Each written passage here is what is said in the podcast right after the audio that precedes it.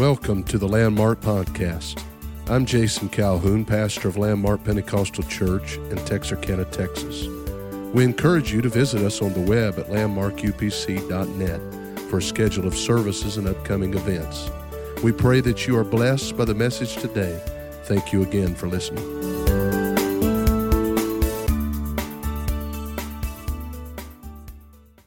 The Lord had made the host of the Syrians to hear a noise of chariots and a noise of horses, even the noise of a great host. And they said one to another, Lo, the king of Israel hath hired against us the kings of the Hittites, the kings of the Egyptians to come upon us. Wherefore they arose and fled in the twilight and left their tents and their horses and their asses, even the camp as it was, and fled for their lives. And when these lepers came to the uttermost part of the camp, they went into one tent, and they did eat and drink, and carried them silver and gold and raiment, and went and hid it, and came again, and entered into another tent, and carried thence also, and went and hid it. Then they said one to another, We do not well. This day is a day of good tidings, and we hold our peace. If we if we tarry till the morning light, some mischief will come upon us. Now therefore come that we may go and tell the king's household. I want you to notice verse 6 it says, For the Lord had made the host of the Syrians to hear a noise of chariots and a noise of horses, even the noise of a great host. I'm preaching today the God that goes before. Amen. I, I feel like there might be some folks in this room here this morning that you're in the midst of, of situations and in the midst of things that you don't know how it's going to come out or what the outcome, you can't even predict what in your mind is going to be. But God knows what the outcome is. God is in control of everything, and God knows our future. And if we'll have faith in Him, He'll help us to be able to achieve and to see victory in our lives. You believe that? Why don't you raise up your hands with me and let's pray together that the Lord would help us in the remainder of this service. Jesus, we look to you. We truly desire you. We're believing you, Lord, to help us in this service. I'm praying, God, that you would help faith to rise in this place, your work and will to be accomplished in this house. We thank you. We praise you. We give honor to you in Jesus' name. Would you clap your hands again to the Lord? Praise God. Praise God. Thank you for standing, and you may be seated. Before we reach this tremendous story that I read to you from here this morning in 2 Kings chapter 7, which ends, I believe, in a very triumphant conclusion, we have to go back and learn what, what led to this, what preceded this. And in 2 Kings chapter number 6, it contains three individual stories. And really, these three stories could stand on their own merit, and we could preach from any one of them. And there's a lot to be received from each one of these stories and their individual accounts of the powerful things that God provided and the miracles that took place. But when we weave these three stories together, there is a climatic end to all of this that really culminates in chapter uh, 7, where God miraculously intervenes for his people who desperately needed him to do so. So I want to take just a brief moment and, and walk through these three stories in chapter number 6. The first story the Bible tells us about begins with a group of young men called the sons of the prophet. These sons of the prophets were men that at a young age had dedicated themselves to training.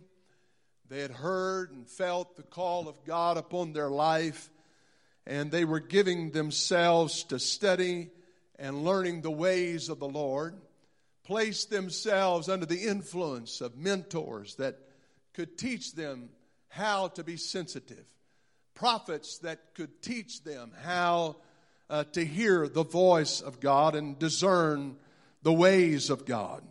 So basically, these young men were apprentice prophets. These were men that felt the call upon their life to become men of God, and they were learning and, and being instructed in how to do so. But this school of the prophets had grown so large that they had run out of room. Uh, men, young men, had gathered and continued to uh, gather at this particular school to learn the ways of the Lord and had grown to such a place that they had no room to house them all. So they came to their leader and stated something that to me is resounding and something that is inspiring to me. They said, The place where we dwell is too strait for us. So, right here at the beginning, we, we see the vision that these young men had. God is blessing, God is working in our lives, and this thing has grown and flourished to a point that we need a larger place. We need a larger dwelling. And they didn't just bring up uh, the issue of a need and saying that there was the need to build or the need to have a larger place for them to meet in, but they also uh, in the next portion of that, they, they give us a plan. It's one thing to point out a problem, it's another thing to point out a problem and also bring a solution or a plan to solve the problem. And these young men said, Let us go. We're not wanting somebody else to do it. We're not pointing our finger and saying, Well, somebody else needs to build it. But let us go, we pray thee, unto Jordan and take thence every man a beam. Let us all join in the building and the construction of this new facility for the sons of the prophets. We're going to do this together. This is a vision that is not just in the hearts of one, but it's in the hearts of all of us. It's not just something that one person has conjured up, but it is something that all of us agree upon. And so let us go. And every one of these men, at the permission of the prophet, Elisha went and did exactly that. But the Bible begins to describe one young man that was among them that apparently he was not experienced in felling beams. He was not, in other words, experienced in cutting down trees. He was not a forester. He was not a man that was a carpenter or familiar with any of that kind of thing. No doubt he had other uh, gifts and traits and things uh, that he could offer, but this was not his expertise because he did not own an axe himself. And so he had to go borrow one. But we do have to commend his willingness. We have to commend his desire and his passion to be a part. I may not be as experienced as others. I may not have the ability at uh, cutting down trees and handling an axe like some of my peers do. But I am willing to do my part. I'm willing to do all that I can do. You know, sometimes that's all God expects of us is for us to have desire and openness and a yielding to whatever we can do in saying, God, I just want to be obedient to you. I just want to be a part of your plan. I just want to be used of you in whatever way that I can. And because of his willingness, he is really the central point of this story and the miracle that takes place. You'll be surprised what God will do in your life if you'll make yourself available to Him. You'll be surprised at the miracles that God can do for you if you'll open up your heart and say, Lord, I may not know how. I may not have the experience. I've never done this before. But God, if you'll enable me, and if you'll anoint me, and if you'll help me, I do want to do a work for you. God blesses that kind of an attitude. God blesses that kind of a spirit that a person has that said, I may not have all together uh, the talents that I need, but I know that God is able to help me. And God is able to make up the margins in my life. That's what grace is really all about. Amen. We take it as far as we can, and then God's grace enables us to go the rest of the way. He makes up the margin in our lives, but He cannot cause us to be desirous. That's our choice. Amen. He cannot make us do anything as far as the work of God is concerned. That's your choice. But when you yield to Him and surrender your life to Him and say, God, I want to be a part of your plan. Get ready. Great things is getting ready to happen. Hallelujah. Clap your hands and let's give praise to the Lord. So everyone is working and everyone is doing their part and everybody is doing what they can and this young man has given it everything he's got. And uh, suddenly something happens that, that uh, causes this story to take a turn. As he is failing or cutting this tree, the Bible tells us that the axe head that he is swinging with no doubt great velocity, uh, the end, the axe head comes off of the handle and it, uh, it doesn't just fall to the ground, but it cartwheels through the air and it finds itself in a body of water. Now, uh, as much as we commend this young man for what he did, I also commend him for what he doesn't do. Thank God that he didn't try to continue in futility to cut down the tree without a sharp edge thank God he didn't try to just take the stick that was left in his hand and continue to work. But uh, he stopped right there and realized uh, I cannot continue on without an edge to cut down this tree. There's no use of going any further. I want to tell you there's wisdom in realizing that there's some things we can't do without God's anointing and without God's blessing and favor upon our lives. It's futility to try to come to church and act like we can get it done by ourselves. It's futility for us to live our lives thinking that we can have victory because we're big enough or great enough or we have the ability to do so. But I want to tell you, if anything is accomplished in the kingdom of God, it comes through the anointing and the blessing and the touch of God being upon a person's life. Sometimes we make the mistake that if we'll sing faster, if we'll scream louder, and if we'll preach with more intensity, then we'll have victory. We'll see the work of God go forward. Oh no. Amen. You may learn how to move a crowd. You may learn how to sing on note. You may learn how to preach. Amen. But there's one thing you can't learn, and that's the anointing of God. That comes from heaven. You gotta yield yourself and say, God, I want you to work through me and use me to get the job done. I'm just making myself available. If you'll use me, I know. I know that there'll be victory. I know that you'll help us to accomplish the vision. I know by making myself available, I know that you can help me to see this through to completion. Amen. Amen. Amen. I know what he said. He had enough sense to stop and ask for help. There's nothing wrong with that. It didn't matter how long you've been in church. It didn't matter. Matter of fact, if you've been in church very long, you know that you've had to do this a lot of times. It's, it's important that you stop sometimes and say, I'm not going to continue on. I'm not going to try to continue to do this and it not work out and just be frustrated. But but I'm going to come back to the altar. I'm going to stop what I'm doing and pray through and get renewed and restored in the Holy Ghost because I must have the blessings of God upon my life. I've got to have the favor of the Lord upon my life. I've got to have, it doesn't matter how intelligent you are. It doesn't matter how much accomplishment you have in this life. It doesn't matter how talented you are. You need the anointing of the Holy Ghost to do the work of God.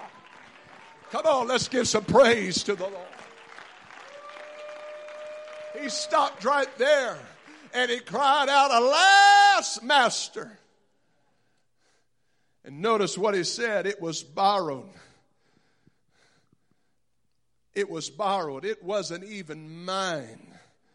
I'm going to tell you, the anointing we have, I'm, I'm not preaching something new. This is not new revelation. But the anointing we have, we can't lay claim to it as being from us we can't say that it's because of our doing. We, if there's any success, uh, if there be any glory, the Bible said, if there be any praise, uh, think on these things. Uh, understanding and knowing there's no room for pride in the kingdom of God. There's no room for someone else to take the glory in the kingdom of God. There's no room for anyone to get puffed up or big headed in the kingdom of God. There's no room for anybody to take credit credit from the Lord and to take any accolades because of some accomplishment. I'm going to tell you, if we have victory and if we see the work of God complete, it's because God was in it and God blessed it and God worked and God had his way and somebody just got out of the way and said, God, I want you to use me. Amen. I want you to lead me. I want you to direct me. I want you to speak through me. I want you to sing through me. I want want you to preach through me. I want you to lead through me. Come on, anybody get what I'm talking about here today? If the job gets done, it's going to be because somebody said, alas, master, amen, I realize it doesn't come from me. And if I get it back, it's going to be because of you. Hallelujah. Come on, let's give some real praise. Now, I think it's very important that we realize what the, what the preacher said here. Amen. Oh, the worst thing was not that he lost the edge. Amen. The worst thing that he could have done is continued to act like he still had it when he didn't. And the best thing he could do is ask someone to help him. And he said, Alas, Master. And so Elisha comes and he says to him, he asks him a question that we all need to ask ourselves when we notice that the anointing has lifted or the blessings and the favor of God has lifted in our life. Amen. When things get to becoming a struggle, when things are not going like they once did, prayers are not answered, and the Spirit and the anointing of God and the blessings of God are not flowing like they once did you have to ask yourself the same question that the prophet asked this young son uh, in the gospel. He asked him the question. He said, Where fell it? I can just hear him saying, Can you retrace your steps and tell me where you last had possession of it? Where was you? What was you doing?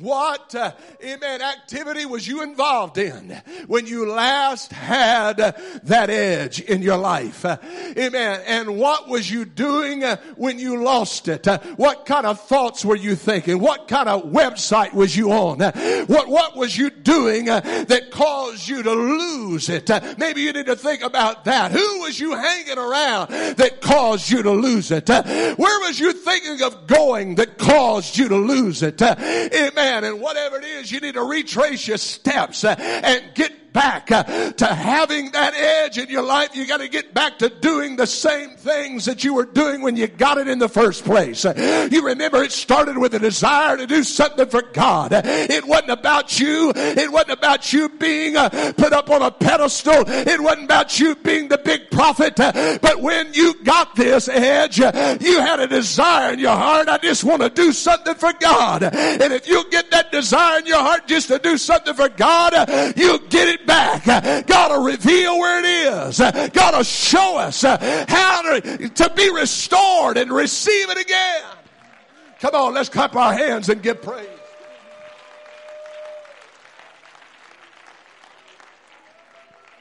The Bible says that he took a stick and he threw it or cast it into the water.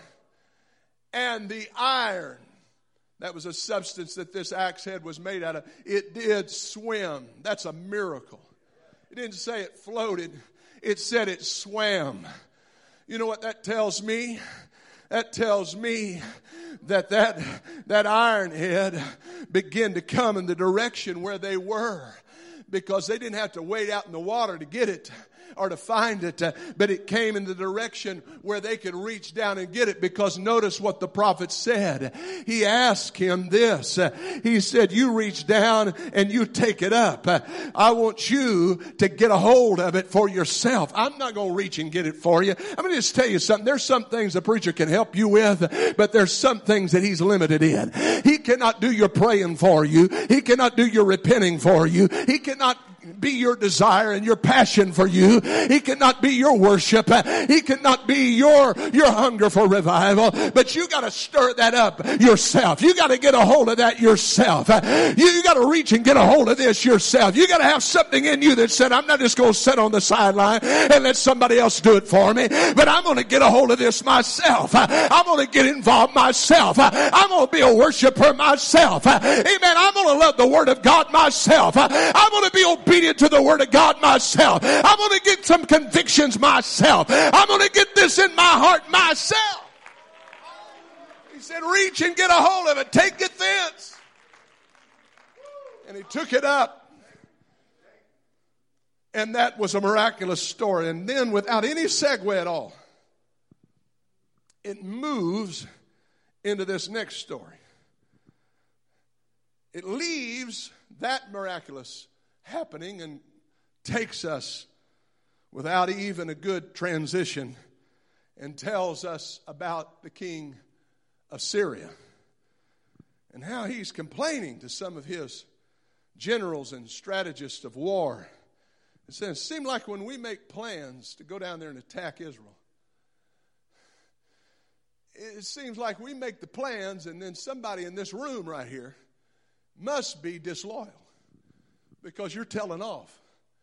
And they're always able to outmaneuver us, and it falls through.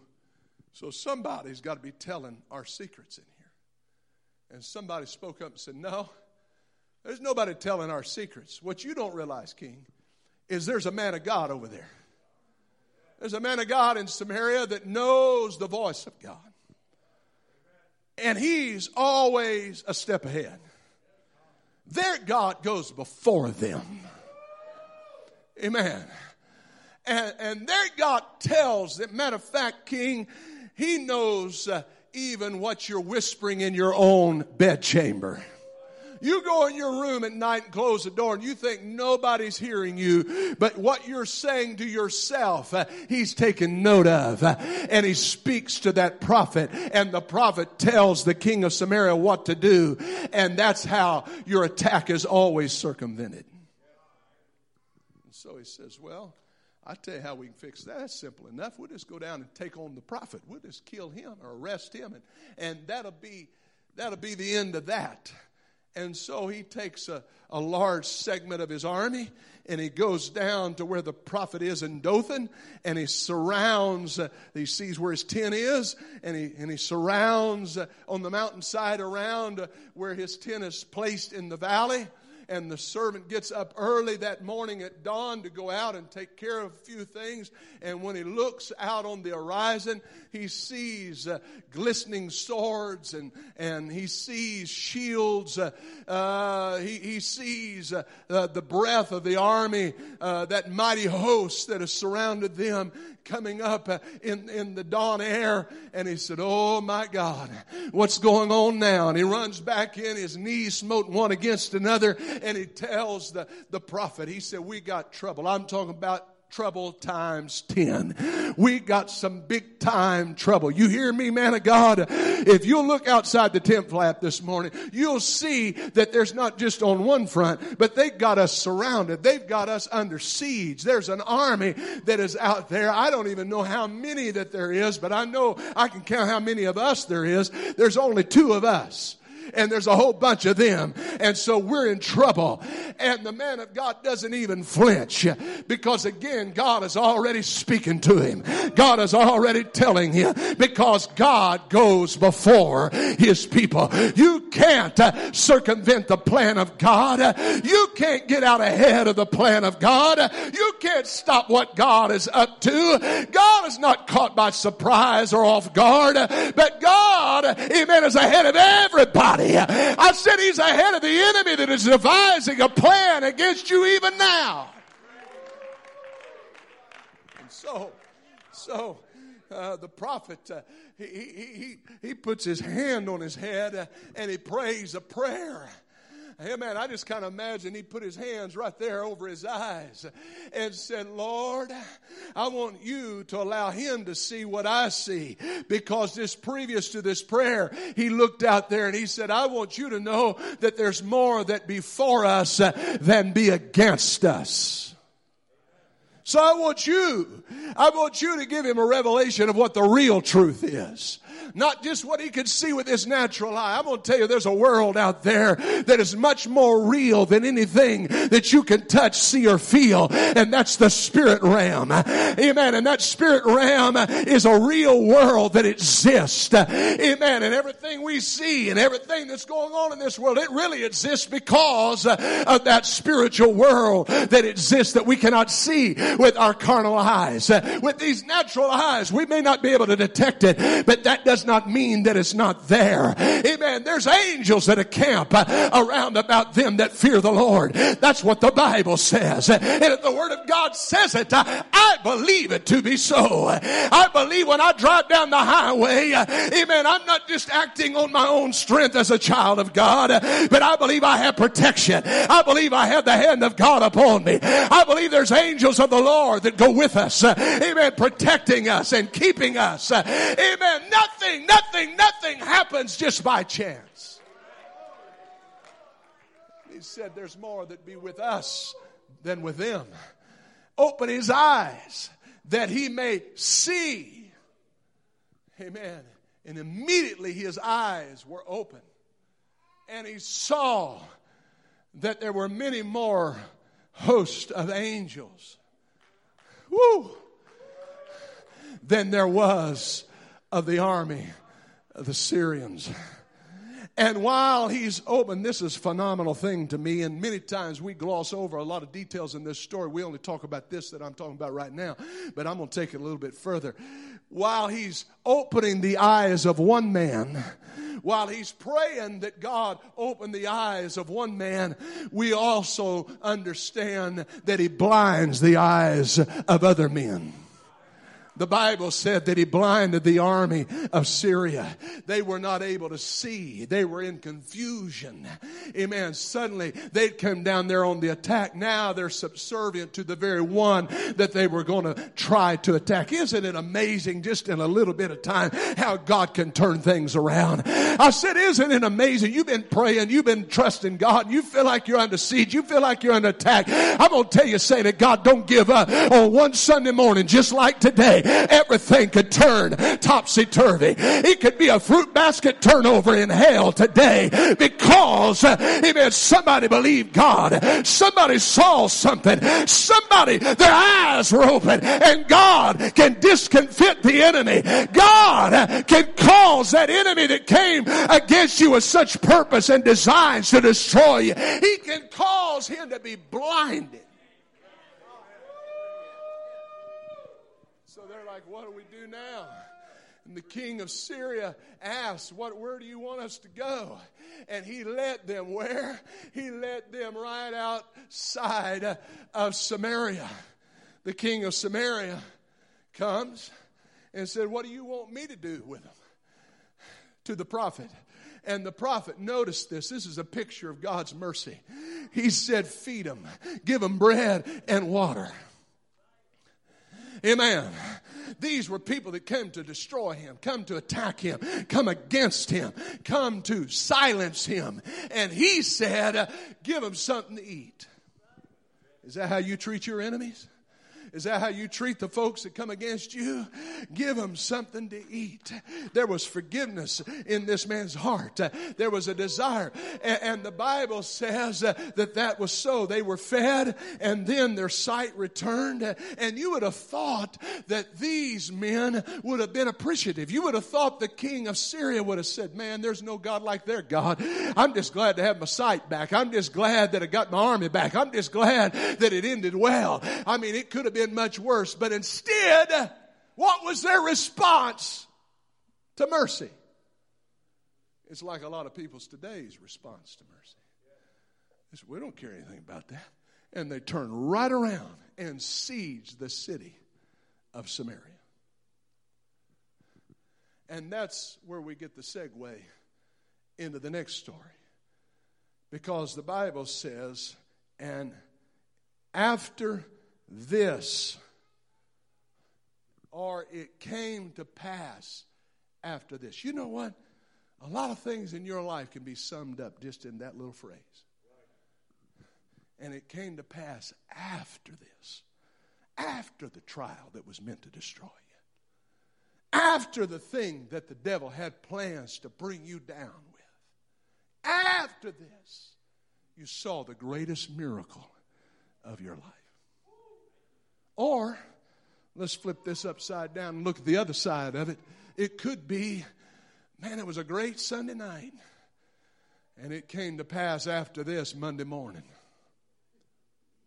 It was a great marriage ceremony. You're afraid to laugh. But after this came real life. You get what I'm talking about? Amen.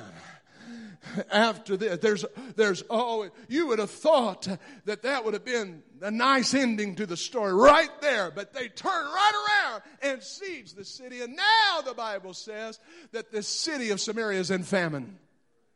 Why is it in famine? This is not a famine because of the lack of water or a drought or any of those kinds of things. But it, it, looks by the clues that we have in this story that the reason for the famine is because this city has basically been cut off from their harvest field. This army has siege. That means they did not come and, and, and take over the city itself or go into the city and attack it and destroy and kill. But what they did is they surrounded it and they cut them off uh, from their food sources and their fields. And so they ate up their reserves and there was nothing left. And notice what their diet is. This is not very good right before you go to lunch, but the, the Bible says that they were eating dove's waste and donkey's heads. And it got so bad and starvation set in and it was so so grueling and cruel that they began to devise plans to eat one another's babies boil your baby today and mine tomorrow. That's how terrible this famine had reached, how devastating it was. And that's exactly what the devil wants to do to people.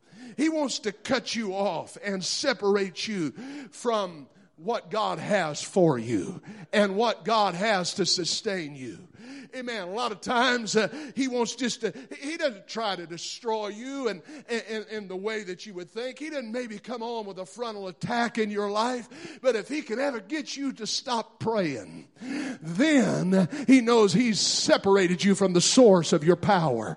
He knows he's separated you from the source of your strength. If he can ever get you to come to church and have a little offense in your heart and, and seize your soul with a little bit of offense and keep you from worship and really tapping in to what God has in the church service. And what God is speaking to you from His Word, then He's separated you from the source.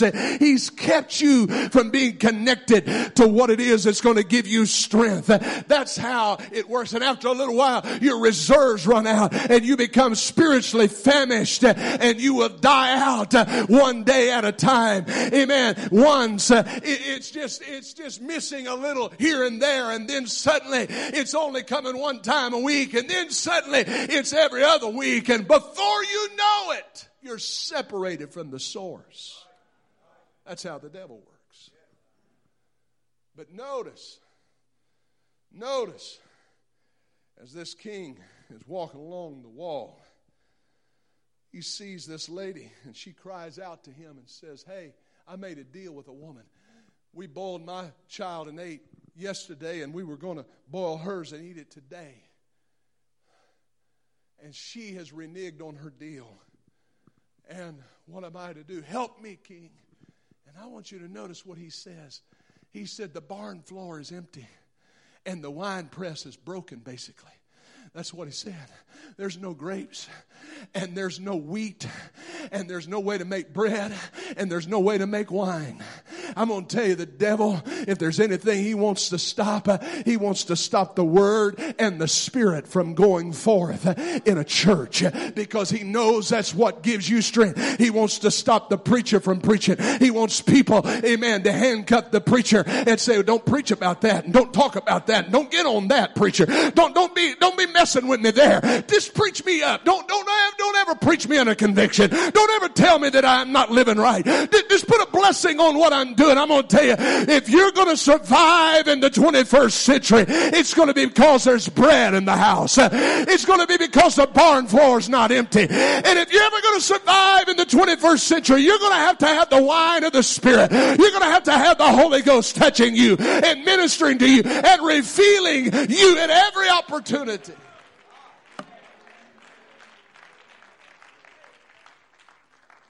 And in his desperation, knowing how helpless he was, he takes and he rips, which was a sign of grief in those days, his garment, and sackcloth is seen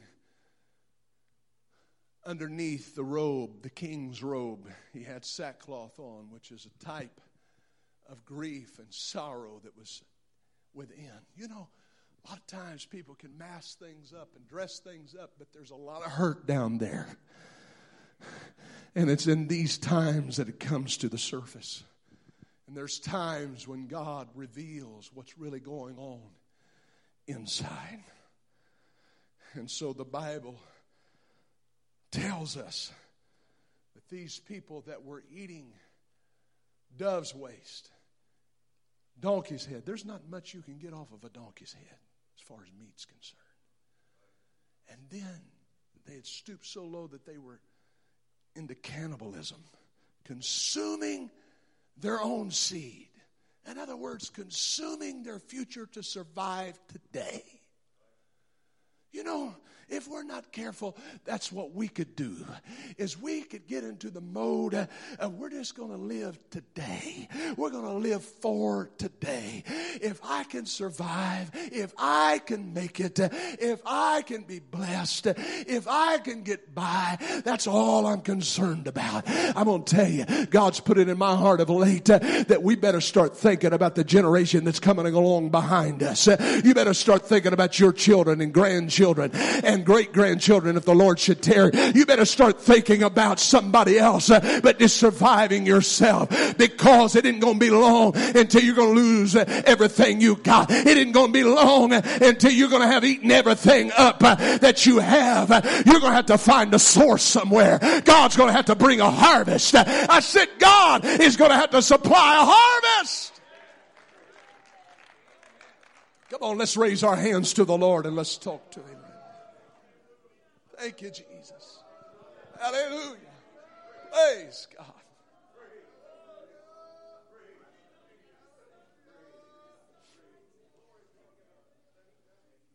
Someone sends a messenger to the house of the prophet. And it's astounding to me what the prophet is doing when they find him. The Bible said he's sitting in his house. He's not pacing the floor. He's not agonizing and biting his nails off to the elbow. He's not even appearing to be worried at all. But this has gotten to the point that it needed to for desperation and desire to take over for God to be able to do what he wanted to do. And he said, Hear the word of the Lord. Tomorrow, about this time, fine flour is going to be sold in the gate of Samaria for a shekel. And barley Two measures of barley is going to be sold in the gate of the city for a shekel. That's, that's down there where it used to be. That's, that's the, the market values of times past.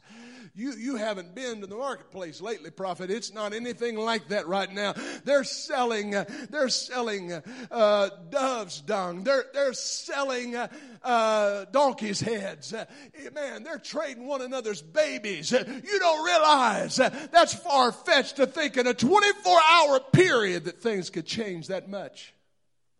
That would be a miracle. Well, our God is a miracle worker. Hallelujah. I'm telling you, our God. And the Bible says that a man whom uh, the king leaned upon, a servant of the king, in other words, uh, he smarted off and he said, if God was to make windows in heaven, these things couldn't come to pass. This couldn't happen.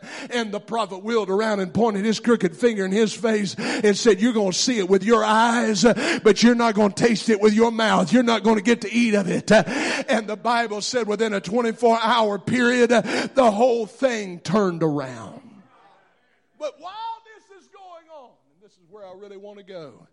While this is going on, the Bible says that out there between the Syrian army that had sieged them and Samaria that was in famine, right in the middle of all of that, there were four leprous men. I call this the madness of the middle. You know, that's where miracles take place, is when you're getting ready. Sometimes it seems to lose your mind. When it seems like uh, eh, things are not nearly able to be figured out. Uh, when, when it seems like uh, you had a plan and the plan has taken a right turn. It seems like everything uh, is not as it should be. And you're in the middle, in the throes of it. Uh, and you're thrust into the center point of something. And you, you realize, hey, I didn't bargain for this. I didn't want this these, these men had lived off the leftovers of the city, but now the city is in famine. History tells us that they would pass bread through the walls and leftovers through the walls and the breaches of the walls to these lepers so that they could have something to eat. Or they would dig around in the refuse of the city, the garbage dump, and they'd find something to eat there. But there was always something left over. But now everything is being used. People are trying to just scratch out an, uh, an existence and survive, and there's nothing left over. And so they're going hungry, and they're sitting there wondering what to do. And finally somebody stands up and said, I got a little proposal for you. Why sit we here till we die? Hey, if we go into the city, they're not doing any better than we are. But I smell an aroma coming from the enemy's camp. They've been cooking something over there. And if we go over there and they kill us, uh, we but die. We're going to do that if we sit right here. Why don't we get up where we are and make a march over there to where the Syrians are? And if they take us in and they feed us, uh, then we're all the better for it, uh, and we'll survive and we'll make it. Uh, but if we if they kill us, uh, that's the very worst uh, that could happen, and that's going to happen anyway. Instead of dying one day at a time between now and whenever it happens, instead of just dying one little increment at a time. I'd rather just go and get it over with. I'd rather step out and walk in faith than to sit here and doubt any day. I'd rather get up where I am and go march towards the enemy camp than to sit here in fear and unbelief and, and scratching my head wondering where my next meal's going to come from. Come on, go ahead and stand with me right now.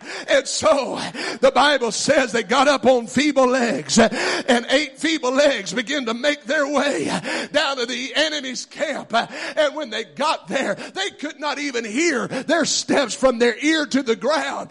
But the Bible says that God put an amplifier on each one of their feet and a microphone of heaven on each one of their feet. And suddenly what was just four men, I'm talking about four weeks weak, feeble men walking to the enemy's camp suddenly sounded like a great host. It actually sounded like three armies. They said they got together with the Assyrians, they got together with the Hittites, they got together with the Egyptians and the Israelites, and they've all come together. Those three armies, the Hittites, the Egyptians, and the Israelites, and it looks like they've come against us and they're going to siege and take us over. And they got up from their tables where they were getting ready to eat their meal and flee. Amen. They ran away. And when they went into one tent, there was all they could eat and more. And they went to the next tent and there was all they could eat and more. And they said, we do not well. There's not just enough for us, but there's enough for the city. Amen. We got to get the city out here so they can eat, so they can enjoy, so they can have. I'm going to tell you, when you respond in faith, there's not just going to be enough to meet your need. There's not going to just be enough for your family. There's not just going to be enough uh, to take care of where you're at and what you're going through and the thing that you face. But God's got more than enough grace. God's got enough power. God's got enough provision to take care of every need that is in this place this morning and even more. Somebody ought to raise their hands towards heaven and cry out to it right Woo!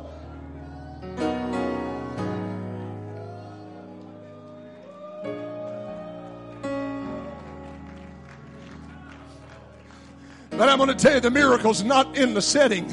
The miracle's not just in the staying. The miracle's not just in being where you are right now. The miracle is in stepping out. The miracle's in walking towards it. The miracle is in getting out of where you are and saying, I'm not going to live here another day in discouragement, disappointment, fear, and unbelief and doubt. I'm going to step out in faith. I'm going to believe God. Is there somebody wants to join me? Is there somebody that's tired of being where you are in discouragement and depression and fear. Step out of that. There's a miracle waiting on you. There's hope here in this altar for you. There's anointing. There's a fresh anointing that can come to your life. Let's make our way. Come on, somebody make your way to this front and say, God, I put in your hands. God, I trust in you. I'm walking towards you. I know you'll never leave me. I know you'll never fail me. You'll never let me down. You'll never let this thing just go. Amen. Without there being a response from heaven.